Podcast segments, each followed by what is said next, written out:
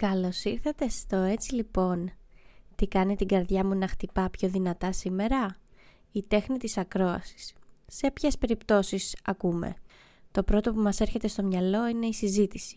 Σε ένα διάλογο, για παράδειγμα, είναι απαραίτητο να ακούσουμε τι θα πει ο συνομιλητής μας, ώστε να απαντήσουμε ή να τοποθετηθούμε. Όμως είμαστε σίγουροι πως ξέρουμε να ακούμε; Συχνά στο παρελθόν μου έχει τύχει απλά να ανυπομονώ να πω αυτό που θέλω και να περιμένω με αγωνία να σταματήσει ο άλλος να μιλάει.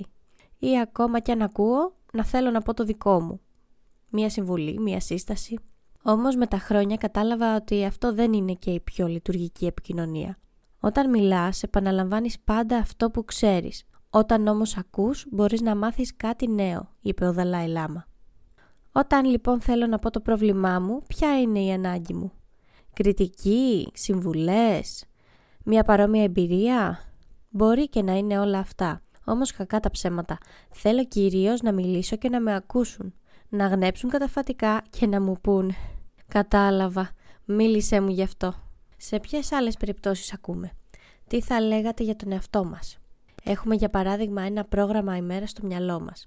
Εάν για κάποιο λόγο δεν βγαίνει, θυμώνουμε και επιμένουμε ή απλά ακούμε τις ανάγκες μας.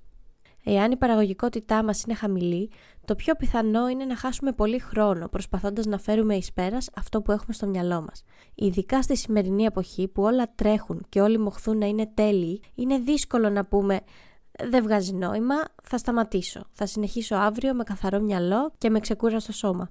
Το έχετε καταφέρει; Έχετε σταματήσει τον εαυτό σας ενώ δουλεύει αδιάκοπα ή το αντίθετο; Έχετε ξεκινήσει τη δουλειά όταν νιώθετε παραγωγική; Ακούτε τα συναισθήματα, της σκέψης στο σώμα σας σε όλη του την έκταση; Άλλωστε, αν δεν μάθουμε να ακούμε εμάς, πώς θα μπορέσουμε να ακούσουμε οτιδήποτε άλλο έξω από μας; Ο Ηράκλειτος είπε «Μην ξέροντας να ακούν, δεν ξέρουν και να μιλούν». Απόσπασμα από το βιβλίο «Συντάρτα» του Έρμαν Έσε. Ωραίο είναι το ποτάμι. Το ακούω συχνά. Το κοιτάζω στα μάτια και πάντα κάτι μου μαθαίνει. Πολλά μπορεί να μάθει κανείς από ένα ποτάμι. Δες, Ακόμα και εσύ έμαθες από το νερό πως είναι καλό να κατευθύνεις τις προσπάθειές σου προς τα κάτω, να βυθίζεσαι, να αναζητάς το βάθος. Τι άλλο μπορούμε να ακούσουμε; Το κάθε τι. Τη φύση, την ένταση, την ηρεμία, τη διάθεση, τις περιστάσεις και όσο πιο καλά ακούμε, τόσο πιο ταιριαστά και σοφά ενεργούμε. Ο Τζίμι Χέντριξ είπε «Η γνώση μιλάει, αλλά η σοφία ακούει». Καλή συνέχεια!